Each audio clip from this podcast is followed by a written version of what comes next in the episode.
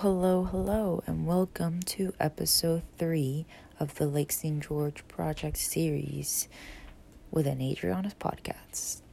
Um, today we're practically just gonna give a quick, quick rundown of um, how practically I planned to do the actual service. This is actually just gonna be a quick intermediate episode within a lot of explanation that I've done, but we're going to get more into what really happened within the service project in the following episode.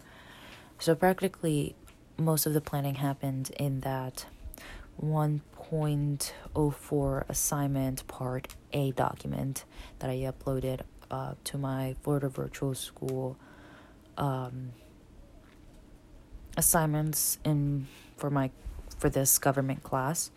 Um, and what I had to do was, of course, write the steps down of what I was going to do within the the actual project, the service, the actual service. Then I had to um, write down who, what was the actual organization that had to do with um, dealing with making the community better. And of course, that turned out to be the Homeowner Association, um, who was run by Sean Rigney. And there were two addresses that gave me um, the fire rescue, Palm Harbor Fire Rescue by Westlake Road, which is where they used to have their meetings before COVID. Now it's during Zoom. And the actual Homeowner Association that's in Clearwater.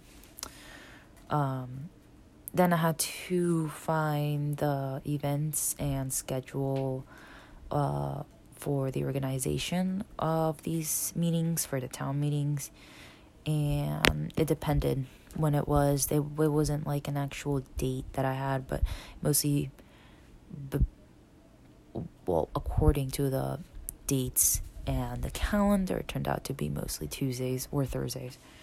But now that it's over Zoom, they practically do it whenever they can my minimum age, anyone can do the actual project that I did. And I had to drive my own car. My mom and my friend Abby helped out as well.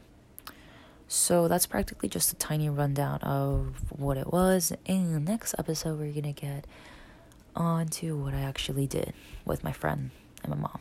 So I'll see you all next time on episode, I think it's four.